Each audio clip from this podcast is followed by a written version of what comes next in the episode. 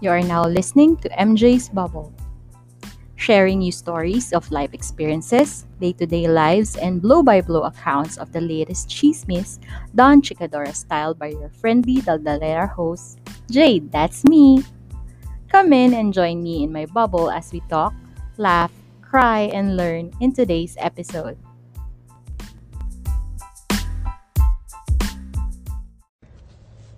Bakit nga ba hari ng siomay ang siomay king? Dahil kumpara sa iba, lima ang isang order. Ang panglimang siomay ang nakakabusog. Kaya dito ka na, sa siomay king, ang hari ng siomay. Hello everyone, hello bubble mates. Welcome to episode 92 of MJ's Bubble. My name is Jade and I'm your friendly Daldalera host and as always, I hope you are okay wherever you are in the world. Kumusta ang lahat? Inanod ba kayo ng baha sa C5? Baha ba or basa ba ng mga ang mga sapatos at medyas ninyo? Or may eye bag ba kayo dahil napuyat or na late dahil di makasaba, makaano, makasakay pauwi or papasok. Pasensya na. Bulol tong ano eh, bulol tong codex ko eh. Anyway, so okay lang naman sana mabasa no at ano rin pero as long as nasa dagat at okay lang magpakabasa at magbabad at maarawan just in case lang naman. 'Di ba? Basta nasa dagat, nasa beach. Okay lang umitim. Basta alam mo yun, yung nasusunog ka dahil nasa dagat ka. 'Di ba? Okay lang, as in. Sabi ko nga dun sa isang friend ko, only Boracay sun touches my skin. Sorry, not sorry. Kasi may mas may hustisya umitim kesa sa dahil sa bakasyon. Ayun, pasensya niyo na ang ingay ng mga lecheng aso dito. Sorry na cancer PH, pero ang ingay talaga nila. Ayun. So, ayun. Nga, na-mention ko na kanina ang Boracay. Bilang nasabi ko last episode na magkakaroon ng separate episode yung El Nido trip natin. So, ito na nga. So, ano yung magiging content nito? So, syempre kung paano namin plinano, tapos yun nga, yung comparison versus Boracay and El Nido. Kasi talagang magbabago yung perspective ninyo. Kasi we all know Boracay is the place to be. Pero, Marami pang iba. Anyway. So, yun. So, syempre, callback lang din natin yung episode uh, with Tita Steph. That's episode 19. Ayun nga, hindi hindi talaga mga ilang episode tong si ate girl mo na bobita kasi. sorry. Sorry, not sorry. Pero, ayun nga. Sabi niya kasi, para makarating ka ng Palawan, kailangan mo ng passport. 'Di ba? Tawanan muna natin siya. Charot. Anyway, so hindi naman siya mali. Siguro kailangan mo ng passport kapag foreign passport holder ka. Let's say Amerikano ka or ano ka. Pero kung Philippine passport holder ka, hindi mo kailangan 'yon. And knowing si Ate Girl, nakakakuha niya lang ng passport at galing lang naman siya ng Quezon City. Malamang sa malamang ko, mang, 'di ba? Na hindi niya po kailangan yung passport para makarating sa Palawan. So, for me as the living proof, ginamit ko lang po yung PRC ID ko. Ayun. Dapat kayong driver's license ko lang, kaso paso nga pala, hindi pala ako nagre-renew ng, ng driver's license. Okay lang yun. Hindi pa naman ako nagda-drive ulit. Ayun. So, yun. PRC license lang. Kung sino ka man, alam mo ko sino ka, pero may mention ko na. Ay, wag na pala. Na. Sikat ka pa eh. Baka mamaya huntingin. I-dox ka ng mga tao. Charot. Anyway.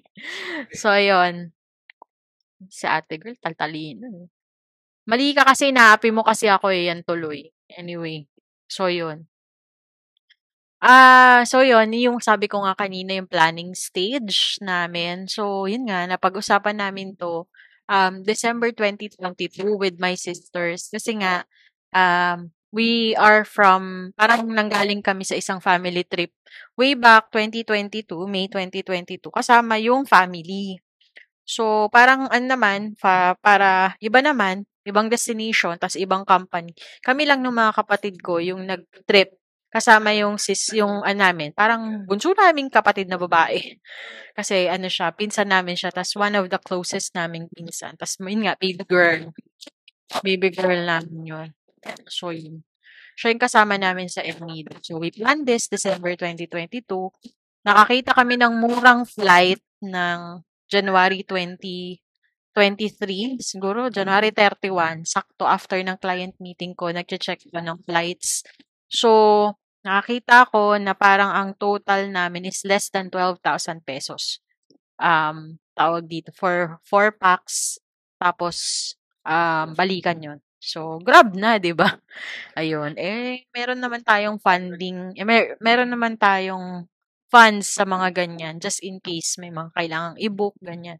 Na, nasama na 'yan sa ano natin sa financial planning natin na natutunan natin over the past ano. Dapat meron kang um, disposable income sa mga or disposable funds para sa ganyan. Kasi you'll never know. Laging may seat sale eh. Tsaka yung random na nagche-check ka, hindi mo alam makakita ka ng gold mine doon or treasure doon na, yun nga, katulad niyan, hindi man namin alam na makakakita kami ng ganun kamurang flight. Pero we're conditioned to find flights within siguro March or February or March kasi nga nagsisimula pa lang kami mag-ipon. So yun, so parang lumalabas paluwal yun. Pero sabi ko para ma-ano, ma-defray yung expenses at hindi naman mabigatan yung mga kasama namin. Kasi ang nangyari doon, kaming tatlong magkapatid, yung yung nagbayad noon, kumbaga parang treat namin yun doon sa pinsan ko kasi she has no way naman pa to pay for her ano. Tapos yun nga, wala din siyang way para mag-ipon para dun sa flight na yun. So, parang deserve niya naman since lister siya, tapos architecture siya, tapos ever since naman, ah tawag dito, hindi naman siya nagpapalya to be um, uh, academic, um, paano ba? Academic achiever. So, parang pinaka-gift na lang namin yun sa kanya. Anyway, so yun. Moving on. Yun. Um, nandito na tayo, booking space. Tapos, paano yung ipon system namin? So, yun, ginawa ko, dinivide ko sa tatlo yung uh, price ng ticket. And then yun, yung inipon namin for the first three months. Tawag dito, sa first three months, yun yung binuno namin, ticket. Then on the fourth month, hotel naman. Hotel naman, plus yung trips. So yun, binudget namin yung lahat. Tawag dito. Ayun, fourth month prior, uh, fourth month onwards, hotel and activities na yung mga pinagtuunan namin ng pansin. So, nakakita ako ng nakita ko ng package na nakita ko dun sa DIY Travel Philippines na tawag dito, ano, tawag dito, ah, nag-total ng less than 24,000 for 4 packs yung ano namin, yung package namin, uh, which consists the um, travel, uh, airport transfers, hotel, and activities. So, yun. Yun yung mga, ano ma. So, yun. So, come June, may ticket na kami, may hotel na kami, may activities na kaming planado, may transfers na kami. So, lilipad na lang kami. Tapos, very accommodating pa yung naging travel agent or travel assistant namin na wala kaming sobrang seamless nung transaction namin sa kanya mula nung pagdating namin sa airport. So, yun. So, eto na. Uh, tawag dito. Ah, uh, na-delay ba kami? Oo, na-delay. Syempre kasi parang the time na the original time of the flight was around 5:30. Pero since may red lightning alert uh, sa Manila, eh hindi makalipad from Puerto Princesa yung eroplano namin para makapag-land sa Manila. So yun, medyo na-delay lang kami ng one and a half hours. So around 7:30 7:30 yata kaming nakalipad or 8 o'clock. Basta nandun kami sa Puerto Princesa ng around 9 o'clock. So, yun. Since na uh, tawag dito, na inform ko naman or na-update ko naman yung travel agent. So, ayun, naka, nakaantabay naman sila pagdating namin ng Puerto Princesa. Tapos yun, pagdating namin, sumakay na kami dun sa van na magta-transfer sa amin to El Nido. Ayun. Ang masasabi ko lang sa kanila, eh, panis, si Vin Diesel at si, sino nga ba yun? Lahat ng mga drivers ng The Fast and the Furious. Sa mga drivers ng ano, from Puerto Princesa to El Nido. panis, yun ang masasabi ko. So, yun. Ano ba, paano ba natin i-compare? Meron akong sa um, ilang ilang items dito to compare Boracay versus El Nido. So, just to just to inform you para sa mga bo ngayon lang nakikinig, nakailang balik na ako sa Boracay. Pero hindi naman ganoon ka-expert. So, my first visit to Boracay was 2019, followed by 2021, then 2022, and another trip in 2022. So, apat na beses na ako nakabalik sa Boracay. And I can say, uh, I can confidently say na by the time na yung pang fourth ko na ano, medyo kabisado ko na yung galawan sa Bula Boracay, pe, Boracay. Pero kasi ang na ang na-explore ko pa lang doon ay yung White Beach na part. So, yung Bulabog Beach, hindi pa. So, the next time na pupunta siguro ako doon, doon naman ako sa part ng Bulabog Beach pupunta. So, yun nga. So, meron tayong 1, 2, 3, 4, 5, 6, 7, 8, 9, 10. 10 items here to compare Boracay and El Nido. So, unang-una is accessibility. Sa Boracay, Laging, lagi nang ganito ang order ah. Yung item or particulars kay Boracay, then El Nido. Okay. So, accessibility-wise, oh, uh, define natin ano yung accessibility. Paano ba yung, paano ka makarating sa hotel mo from the time na lumapag ka sa airport hanggang makarating ka sa hotel mo. Yun yung iaano namin accessibility. Yun. So, accessibility-wise, sa Boracay, Paglapag mo sa airport, magla-land travel ka to the jetty port, and then, mag, mag 15 minute, ay, 5 minute uh, boat ride ka, then mag-land travel ka ulit from the jetty port up to your hotel. So, kung depende sa location ng hotel mo, siguro from the time you land sa Katiklan Airport, siguro you give it at least uh, 45 to ano 45 to 1 hour pa bago mo ma-reach yung hotel mo. So, the best time to travel or the best flight is siguro yung mga 8 o'clock ka nga alis ng Manila para 12 o'clock nasa hotel ka na. So, yun. Or nas, tama. Kasi kakain ka na ng lunch nun, di ba? O at least lang maiwan mo yung luggage mo doon. Pwede ka nang kumain ng lunch sa kung sa, sa hotel resto, whatsoever. So, yun. Then, eto na, El Nido.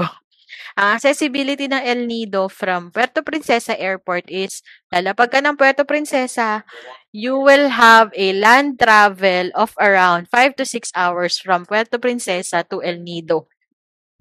So, yun. Pero, kung mayaman ka at nakakaluwag, merong direct flight from Manila to El Nido Airport or sa Leo Airport. Um, tawag dito, Kaso nga lang, isang isang chartered uh, chartered plane lang ang pwedeng umano dun. Ang nagki-carry nun, which is Air Swift. So, medyo mahal siya than the usual budget airline. Pero kasi, if walang issue ang pera at mas piniprefer nyo na makatipid sa oras, okay yun, Air Swift. Kaso nga lang, parang naglalaro yata sa Mahina 5K eh. Promo ano na nila yung 5K per per ano, per one way. So, kung medyo, ewan ko, hindi ko alam kung paano sila mag-promo period. Pero siguro kung babalik ako ng El Nido at masya, ano ko, siguro yung papun, ano, kasi ang hassle eh yung 6-hour flight medyo nakakatakot. Siguro yung papunta kasi okay lang, itutulog mo lang yung biyahe. Eh yung pauwi, medyo dapat nandun ka sa la- later na flight. Kumbaga, kung pupunta ka, aalis ka ng Manila ng maaga para yung 6-hour 6-hour land travel mo, itutulog mo. Pagdating mo, sakto check-in sa hotel which is 2 o'clock.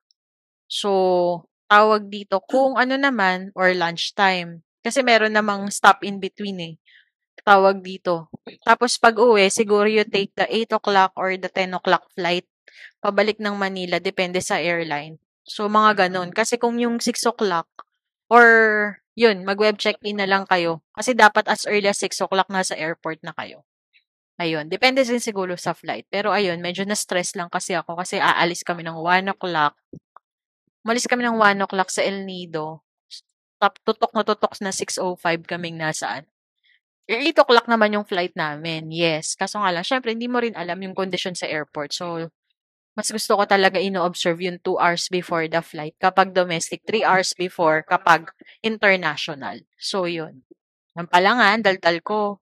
Ano pa lang, accessibility pa lang. Pangalawa, beach quality. Ay, nako, ito. Ito talaga. Nanal, masabi ko lang, Ah, ito, ano ba? Accessibility, ang nanalo doon ay Boracay. Yun. Beach quality, ah, masasabi ko lang ang Boracay talaga ay para sa mga bata at para sa mga pamilya. Kasi ang ganda talaga ng beach.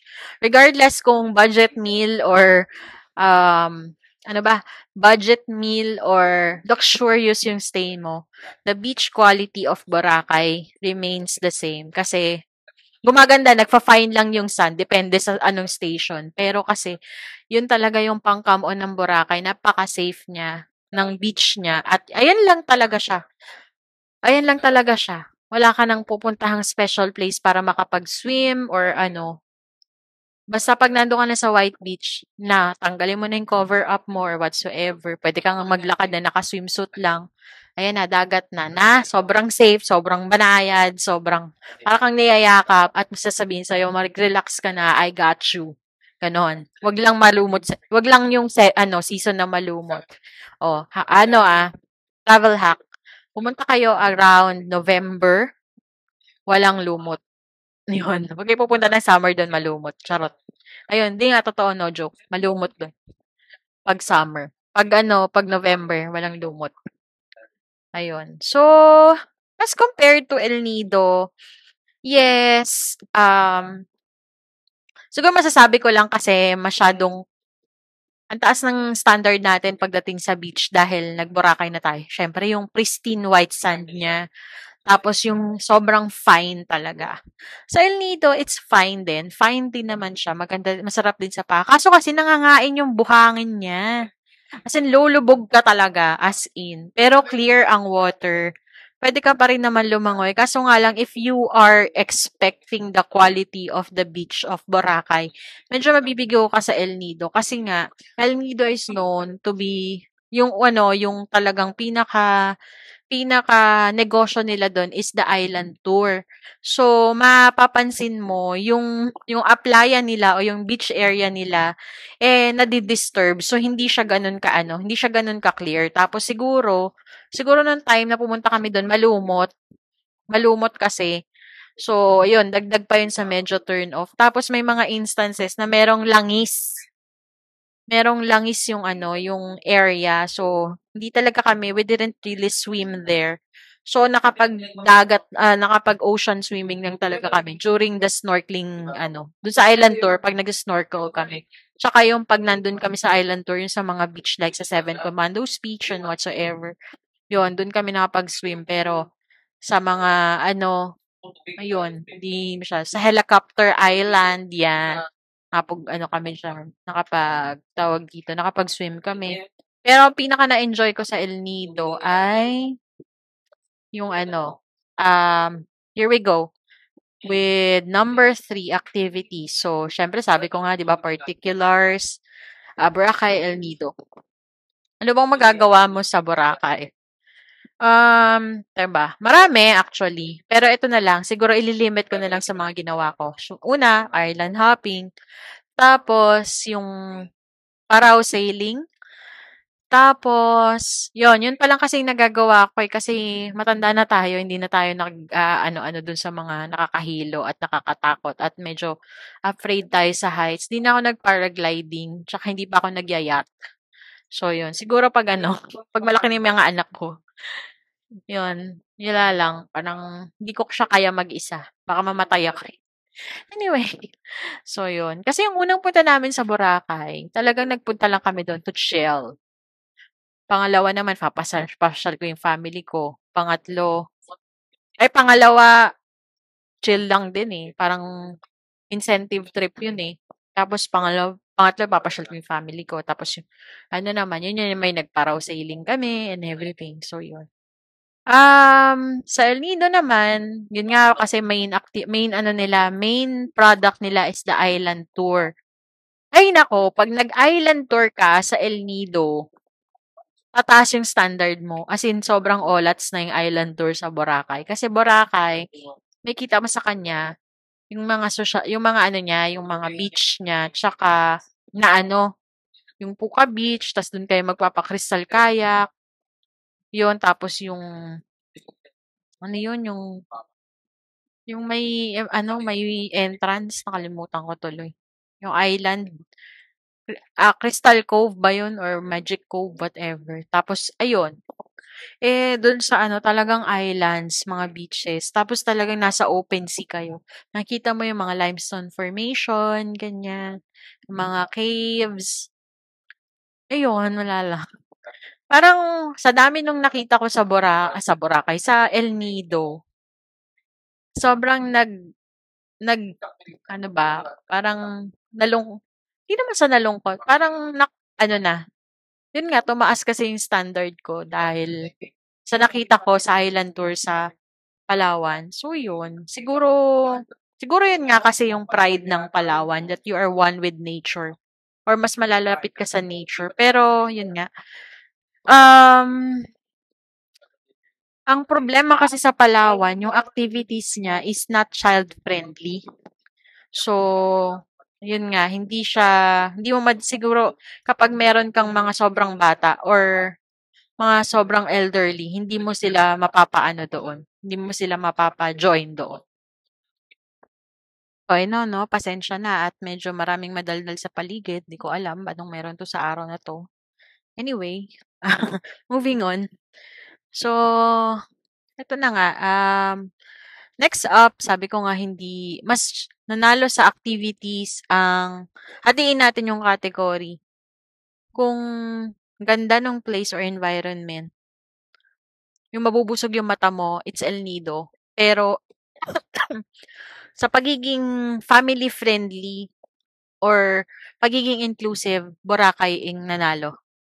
Ayun. So, next up is hotels. Um, katulad ng Boracay, meron ding mga budget hotel, merong mga tawag dito, mga luxurious hotel din sa El Nido. Yung mga luxurious hotel nandun sa may bandang Leo, wherein nandun yung magagandang mga beach or dun sa Nakpan area na hindi namin napuntahan kasi ininjan kami ng mga lecheng bankero doon. Kasi nag nag ano eh, kailangan mong makipag-usap sa mga lokal eh para ipa-ano kas parang mapa, maipasyal ka. Pero yun nga, life ha, ewan ko sa ano nangyari sa kanila, siguro may rocket ship sila.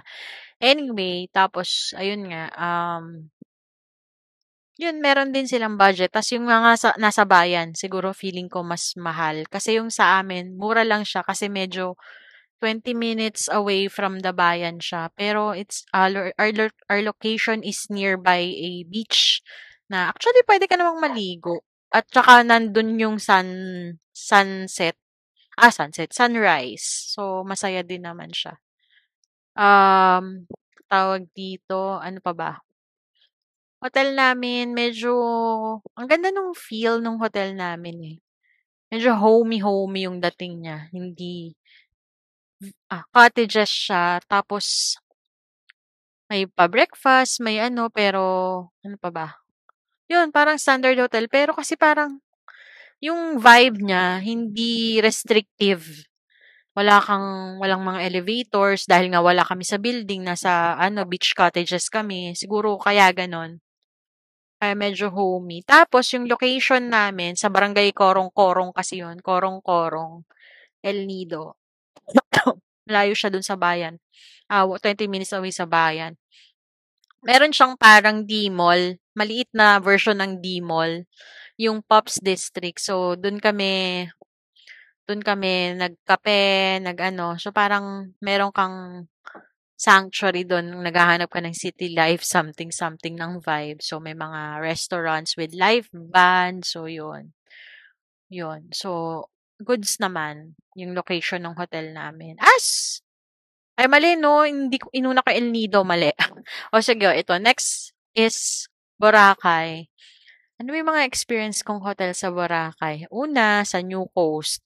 Malayo sa Kabihasnan, pero may private private beach. So, goods pa rin. Tapos, meron kaming na-experience na nasa Station 2, which is lalakarin mo lang from the beach. Meron din sa Station 2 rin. Parehong nasa Station 2. So, yung mga ano, hmm, hotel. Maganda yung range ng hotel sa, tawag dito, sa Boracay. ang pinaka selling point nila lagi is over El Nido is kasi nga nandun lang yung beach. As in, malalakad mo lang. Kahit siguro mga 5 minute walk is bearable kasi nga andyan na yung napakagandang beach na parang niyayakap ka, niyaya ka. Di ka dito, magpahinga ka, itapon mo sa akin lahat ng problema mo. Kumalma tayo. Ganon. Ganon kasi yung feel ng ng Boracay White Beach eh. Yun ang feel ng Boracay. eh. Kahit sabihin mong party place siya or ano, yun yung yun yung pinapahiwa, yun yung parang message sa'yo ng dagat ng Boracay. Kasi sobrang calm, sobrang safe. Kahit ang layo-layo mo na, mababa pa rin yung tubig. So, alam yun, hindi ka matatakot. Unlike sa El Nido kasi, maganda naman siya kasi nga it's mas virgin siyang tignan. Or mas, tama, mas virgin siyang tignan kesa sa Boracay kasi uninhabited nga yung mga islands na yun. However, since ganun nga, parang nakikipaglaban ka sa nature sa sa buhangin, yung quality ng buhangin. As in, lulubog ka talaga. Tapos, ang laki talaga. Mafe-feel mo kung high tide or low tide kasi mafe-feel mo yung, yung taas nung ano eh, yung gap between yung height nung dagat versus yung tinutungtungan ng mga tao eh. Kaya talagang nakakadak doon yung mga ano eh, nakakadak doon yung mga bangka eh. Yun. So, yun. Yun. Yun lang naman. Goods pa din. Pero walang nanalo dito kasi maganda yun naman yung hotels eh. Ayos naman. Very homey. Ayun. Pareho. So, food scene. Ah, shit. Mahirapan ako dito. Ang pinagyayabang dito, so Boracay muna tayo, di ba? Boracay, andyan na si Jollibee, McDo, Mang Inasal, Andox, nandun na rin yata si Chowking. Basta nandun na yung mga major fast foods natin eh. So, kung ikaw ay medyo masela ng tiyan mo at naghahanap ka ng something safe at comfortable at familiar, so, mabubuhay ka sa Boracay. So, from your friendly McDo, ay your from your budget karinderya to your familiar and common McDo, Jollibee, Mang Inasal, Andox, to your luxurious four se two, two seasons, Nalka, at kung ano-ano pang social na ano doon na mga buffet, restaurants, Henan, yung mga bu- ng mga hotels nandoon. Maganda yung range nung ano sa Boracay. So, tapos ang ano doon, tubig. Okay naman, wala namang problema. Parang wala naman akong nakitang issue sa tubig doon at wala din naman ako na experience kasi wala namang wala akong nabasang feedback prior na may nagkaroon ng problema with regards or food poisoning with regards to tubig or something na nangyari sa Boracay. As pa sa El Nido, ito talaga yung sobrang na-amaze ako kasi hindi kami nagmintis. Although, yes, ang nanay kasi namin ay nagtitinda ng lutong bahay. So, may mini karinderya kami, pero hindi, pang take out lang.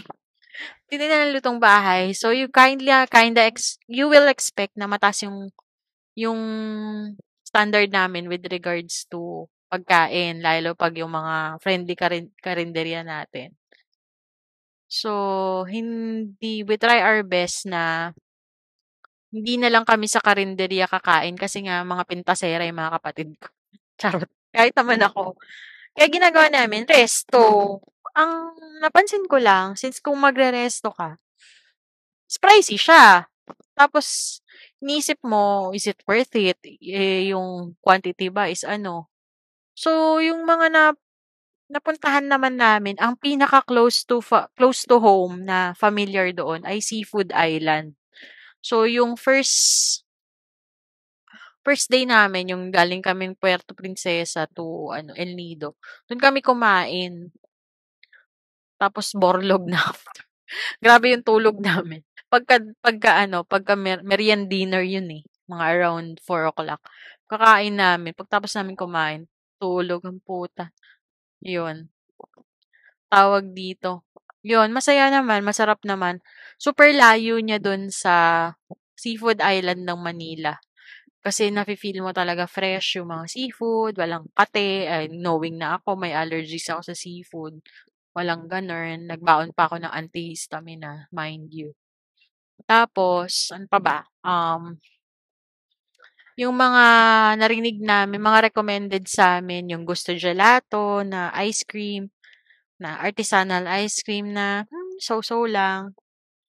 Yung basil na yun talaga, wala, uh, move over, uh, four cheese pizza ng two seasons, excuse me, move over, five cheese pizza ng basil is now in.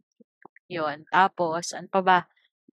Ano ba yung mga sinugalan namin? Yun doon sa ano, Blend and Grind, yung coffee shop dun sa Pops District. So, yun. Yan, gumawa pa ako ng um, Instagram content about them. Kasi sobrang ang saya nung place. Ano siya, coffee shop siya. Tapos, may mga ano, yung may mga games, may pag ano sila, yung may mga board games, like yung Uno, may Scrabble, tapos may pick-up sticks, tapos napakalakas nung, napaka work-friendly, or tama, work-friendly nung space, kasi dun sa, sa upper level nila, ang ganda pa, barefoot zone yung sa Basil, tsaka sa, ano, sa blend and grind. So, tatanggalin mo yung footwear mo para mamunta ka dun sa upper floor nila, dun kay kakain. So, yung nasa upper floor is, tawag dito, yun nga, nandun yung work tables, tapos nandun yung mabilis nilang internet. Grabe, yun lang masasabi ko sa El Nido. If there's anything na sobrang na-amaze ako, bilis ng internet connection nila. Yun, sa hotel namin, tsaka sa ano, tsaka dun sa tawag dito sa blend and grind, ang bilis ng internet, makapagtrabaho ka talaga. Anyway, so next up is, yun, masarap din naman yung kape nila, kapresyo ng Starbucks. Tapos nagtugs-tugs din kami, nagbar din kami. Hmm, siguro hindi lang natuwa sa ano, eh, saks lang, saks lang, yung dun sa pinag-inuman namin. Kasi hindi naman kami nagganon sa sa Boracay kasi nag-ano kami, mga suma sumaya kami dun sa mga buffet-buffet dun, eh. Kasi putya gagastos ka na rin kakain ka na rin lang ng masarap sa Boracay, hindi dun ka na sa buffet para masaya. Anyway, ako ako masaya ako dun, ah, kasi masaya ako sa 'pag maraming selections at yung makakaulit ako. Pero kung hindi ka ganun, yun hanap ka na lang ng yung mga recommended, highly recommended. Kaya maganda rin yung tumitingin ka sa TikTok, sa ano, yung mga reels, uh, IG reels, uh, FB reels, tsaka sa TikTok, parang recommendations. Yun. Pero, syempre, up to your liking pa rin. Hmm. La, next is crowd. Yun nga, napansin ko, ang Boracay is more of the family friendly or in, yun, inclusive kasi from all ages. Pwede sa Boracay kasi nga ganun yung ano nila. Sa El Nido, mas nakita ko ah, or ako lang ba to, na mas older yung kids na nakita ko. Kasi nga yung activities nila, hindi sila pwede sa maliit na bata. Hihiyaw ang bata doon. Mag-snorkel ba yung baby?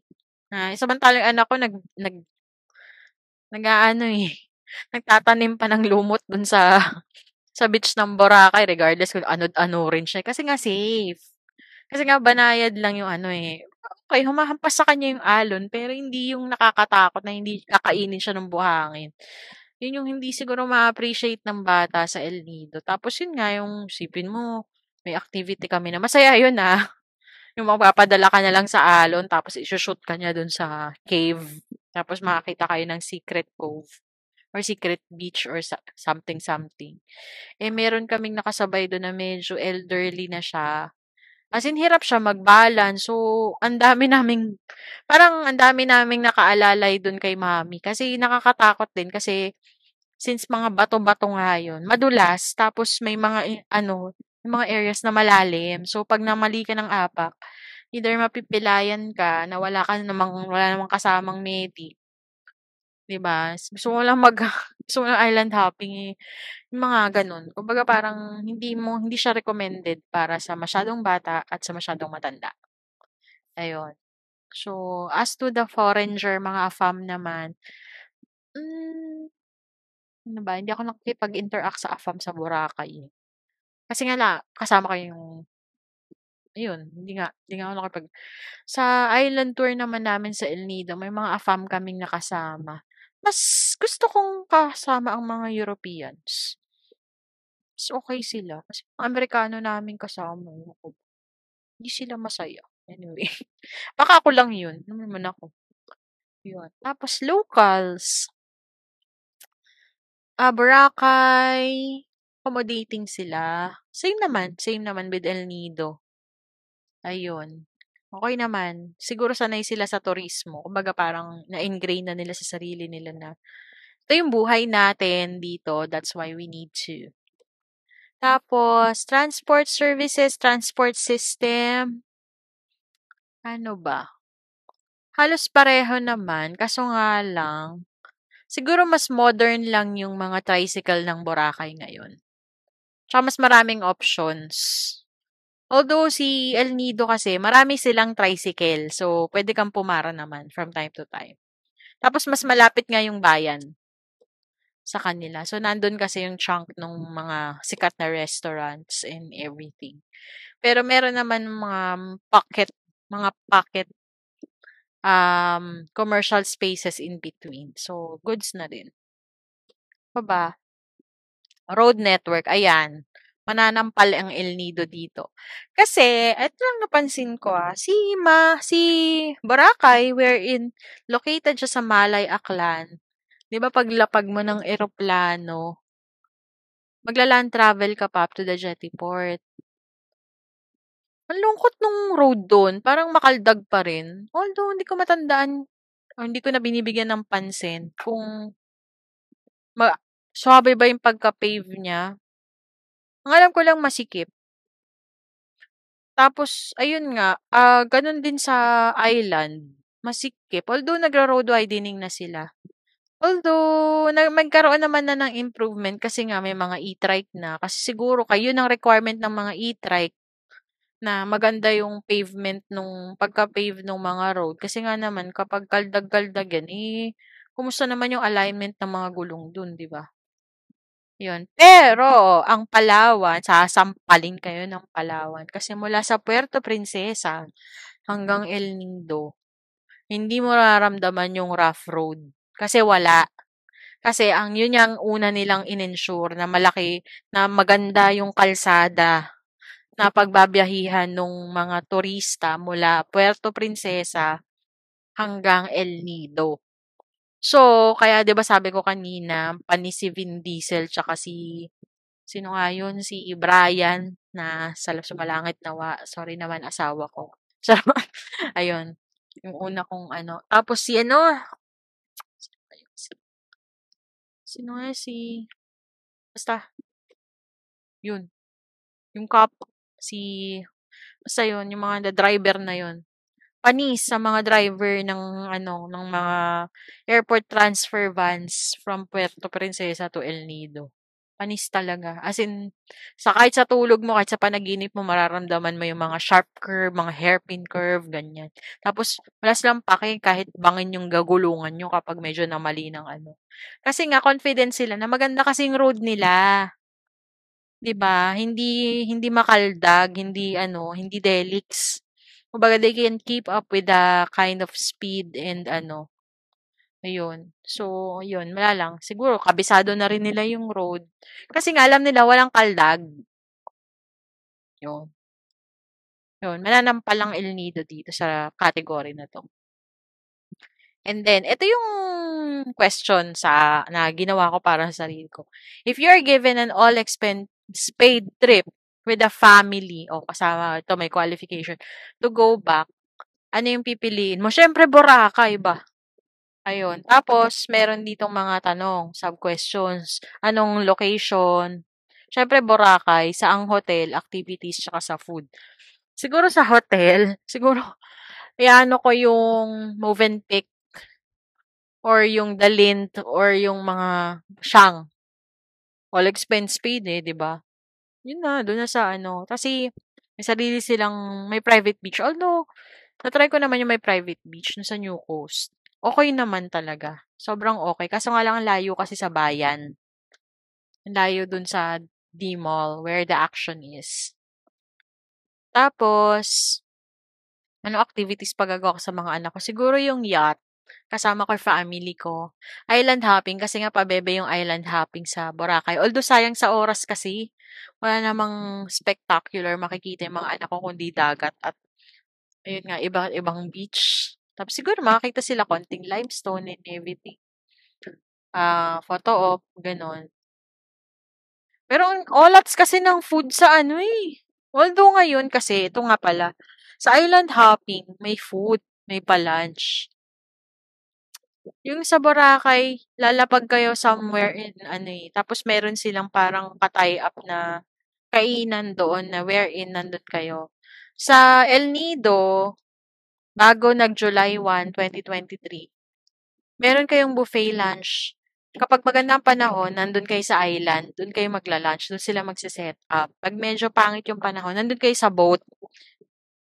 Ay, nako, food quality-wise, mananampal lang El Nido mga tatlong beses na mag-asawa as compared compared dun sa offerings ng lunch sa island hopping ng ano, Boracay. Eh ngayon kasi nagkaroon ng city ordinance or LGU ordinance na hindi na pwede yung buffet lunch sa mga island hopping activities sa El Nido dahil yata sa reports ng food poisoning. Wherein hindi naman kasi kasalanan ng food yun, yung tubig nila yun. Ayusin lang yung tubig doon, perfect na sila. Promise, ang El Nido. Doon ko nga naiisip eh, kung sakaling mag-ano ko, a island girl, ano talaga ako, doon ko isiping mag-settle eh, sa El Nido eh. Ayun. 'Di ba? Anyway. So, yun. Kung ano yung food naman na papakain ko, more on the buffet-buffet pa rin. Boracay tayo, 'di ba? Buffet, ta seafood buffet, sa Hiu Hotel, yung buffet sa Hiu Hotel, buffet sa Henan, buffet sa Nalca, tapos yung seafood, seafood paluto sa, dun sa kinainan namin sa may ano, sa may New Coast Beach. Yun. Ma- maraming options. Tapos, pag yung medyo busog pa kami, pag gabi, ano lang, noodles at tinapay lang ulit.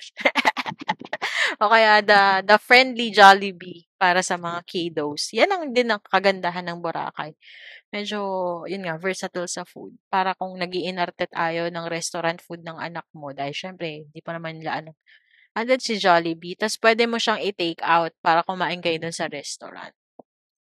Ayun. So, if there's anything, diba, ito din local. Nasabi ko nga kasi ito, Palawan is one of my bucket lists. Nasa bucket list ko. So, ano pa ba yung mga destinations na nasa bucket lists ko? Mali, uh, when it comes to local. Local, Bohol, uh, Samal Island, Siargao, Camiguin. Um, Siyempre gusto kong bumalik sa Ilocos. Marami, marami akong gustong puntahan sa tawag dito sa Mindoro. Gusto kong papuntahin sa Puerto Galera yung mga anak ko eh, para lang ma-experience lang nila. Makagat ng isda. Tapos yung sa Marinduque din, yung Tres Reyes, maganda daw dun eh. Yun, marami, marami, marami pa akong pupuntahan dito sa Pilipinas. Pero siguro yung pinakamalapit, at may plano, Bohol. Tapos siguro kung international destinations naman, Taiwan, South Korea, Switzerland, London, tsaka Australia. Yun. So, yun. Ah, uh, yan yung aking mumunting. Ay, mumunting. Hindi pala ito maiksi, 43 minutes in the recording na. So, yun, bago natin tapusin, shoutout ulit natin ang ating brother and sister podcasts, Machong Chismisan, Architox, Semi-Safe Space, Paki-podcast, Kids Slot Chronicles, Barbeshies, pakiantabay po yung aking episodes with S together with the Barbeshies. 3040 Podcast, Buhangin Brothers, Lady Bosses, Kage Space, Back and Forth Back Trip, Elitistang Weibo Podcast, Basurans, also known as by Sir Ace, Raw and Real, Please Pause Podcast, Zero Hour Discussions, Tayo Podcast, The Courtroom, The Last 24 Hours, 25%. Bawal titulo dito. Sayang, hindi matutuloy yung meet up namin together with Estoryahe. Sayang. Sobrang hectic yata yung schedule ni Tito Magnito. Tagay Talks wherein nanalo ko dun sa kanilang anniversary episode which is uh, session 50th. So, tabayanan nyo yan, nanalo kami. And last but not the least, Norem Podcast and Pinoy Mimiology Podcast na soon is mayroon tayong guesting dyan sa kanila. So, wag po rin natin kalimutan yung ating mga YouTubers na si Kuya Choi TV, Kuya Gerald TV, and si Moto Arkitekto ng sa Facebook and YouTube. So, kung ano man ang iyong dream destination, sa Boracay man, sa Palawan, or sa Bohol, or sa Dakak man, or sa Davao, tandaan, hindi po kailangan ng passport ang domestic flight. Huwag po tayong nagpapakalat ng fake news. So, nasa mainit ka man, malamig, binabaha, hindi. At napuyat ka man, or hindi, na-late ka man, or na ano, whatsoever. I hope you are safe wherever you are in the world. Bye!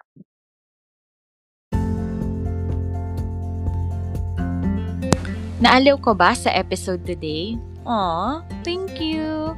For your comments, suggestions, or violent reactions, kindly message me at my FB page, MJ's Bubble Podcast, or my IG account at MJT, that's E-M-J-A-Y-E-T. Pa-like and follow na rin po para makita ninyo yung excerpts or clips ng bawat episodes. Also, kindly click subscribe to my Spotify account and also in your favorite podcast platforms for you to be updated sa future episodes. Bye!